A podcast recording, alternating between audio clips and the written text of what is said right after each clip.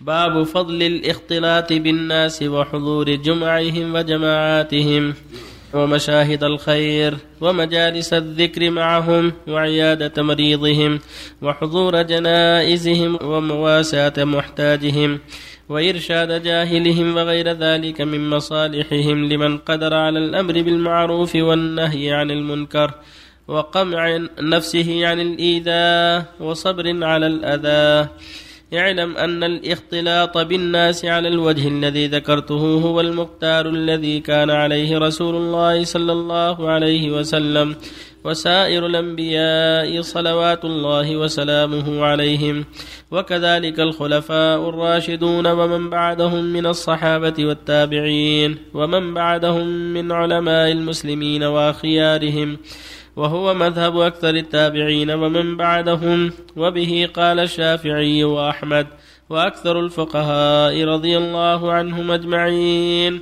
قال الله تعالى وتعاونوا على البر والتقوى والآيات في معنى ما ذكرته كثيرة معلومة. باب التواضع وخفض الجناح للمؤمنين. قال الله تعالى واخفض جناحك لمن اتبعك من المؤمنين.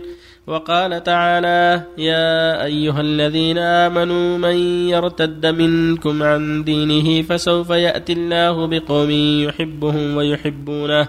أذلة على المؤمنين أعزة على الكافرين. وقال تعالى يا أيها الناس إنا خلقناكم من ذكر وأنثى وجعلناكم شعوبا وقبائل لتعارفوا إن أكرمكم عند الله أتقاكم. وقال الله تعالى فلا تزكوا أنفسكم هو أعلم بمن اتقى. وقال تعالى ونادى أصحاب الأعراف رجالا يعرفونهم بسيماهم. قالوا ما أغنى عنكم جمعكم وما كنتم تستكبرون. أهؤلاء الذين أقسمتم لا ينالهم الله برحمة. وادخلوا الجنة لا خوف عليكم ولا أنتم تحزنون. وعن عياض بن حمار رضي الله عنه قال قال رسول الله صلى الله عليه وسلم إن الله أوحى إلي أن تواضعوا حتى لا يفخر أحد على أحد ولا يبغي أحد على أحد رواه مسلم. وعن أبي هريرة رضي الله عنه أن رسول الله صلى الله عليه وسلم قال ما نقصت صدقة من مال وما زاد الله عبدا بعفو إلا عزا وما تواضع احد لله الا رفعه الله. رواه مسلم. وعن انس رضي الله عنه انه مر على صبيان فسلم عليهم. وقال كان النبي صلى الله عليه وسلم يفعله متفق عليه. بسم الله الرحمن الرحيم. الحمد لله. صلى الله وسلم على رسول الله وعلى آله وأصحابه ومن اهتدى به أما بعد هذه الآثار والأحاديث والآيات كلها تدل على انه يشرع للمؤمن الاختلاط بالمؤمنين والتعاون معهم على البر والتقوى والتواصي بالحق والأمر بالمعروف والنهي عن المنكر. هكذا ينبغي. هكذا كان الرسل عليهم الصلاة والسلام يختلطون بالناس لتعليمهم وتوجيههم. وهكذا أصحابهم وهكذا نبينا صلى الله عليه وسلم وأصحابه يختلطون بالناس للدعوة والتعليم والأمر بالمعروف والنهي عن المنكر وإرشاد الجاهل الجاهل تعليم الجاهل مساعدة الفقير إلى غير ذلك. قال الله جل وعلا واخفض جناحك للمؤمنين. قال تعالى فسوف يأتي الله بقوم يحبهم ويحبونه أذلة على المؤمنين أعزة على الكافرين. ويقول صلى الله عليه وسلم المؤمن الذي يخالط الناس ويصبر على أذاهم خير من الذي لا يخالط الناس ولا يصبر على أذاهم. تقدم في الدرس الماضي أن ما ورد من فضل العزلة إنما هو في عند فساد الزمان وتغير الأحوال. إذا كانت العزلة أسلم لدينه بسبب اختلاف أهل الزمان في قريته أو في بلده وظهور المنكرات وعدم قدرته على التغيير فالعزلة حينئذ التي ذكرها في قول صلى الله عليه وسلم لما سئل أي الناس أفضل؟ قال مؤمن مجاهد في سبيل الله. ثم قال ومؤمن في شيء من الشعاب يعبد الله ويدع الناس من شره. هذا عند الحاجة. أما إذا استطاع أن يختلط بالناس وأن ينصح ويأمر بالمعروف وينهى عن المنكر ويعلم الجاهل فهذا هو المشروع وهذا عمل الرسل. وهذا طريقهم عليهم الصلاة والسلام. ثم في الاختلاط بالناس مساعدة الفقير والتواضع لله جل وعلا وتعليم الجاهل وإفشاء السلام وأمر معروف مصالح كثيرة.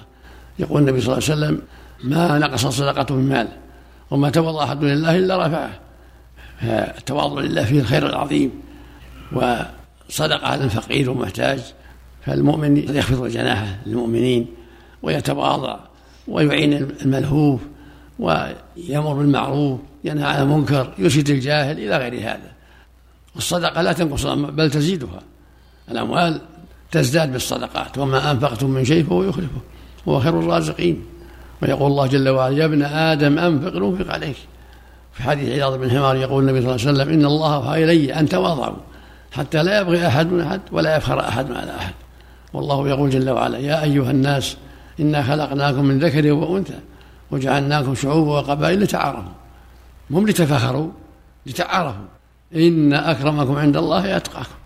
فأكرم الناس عند الله أتقاهم وأقومهم بحقه وإن كان فقيرا.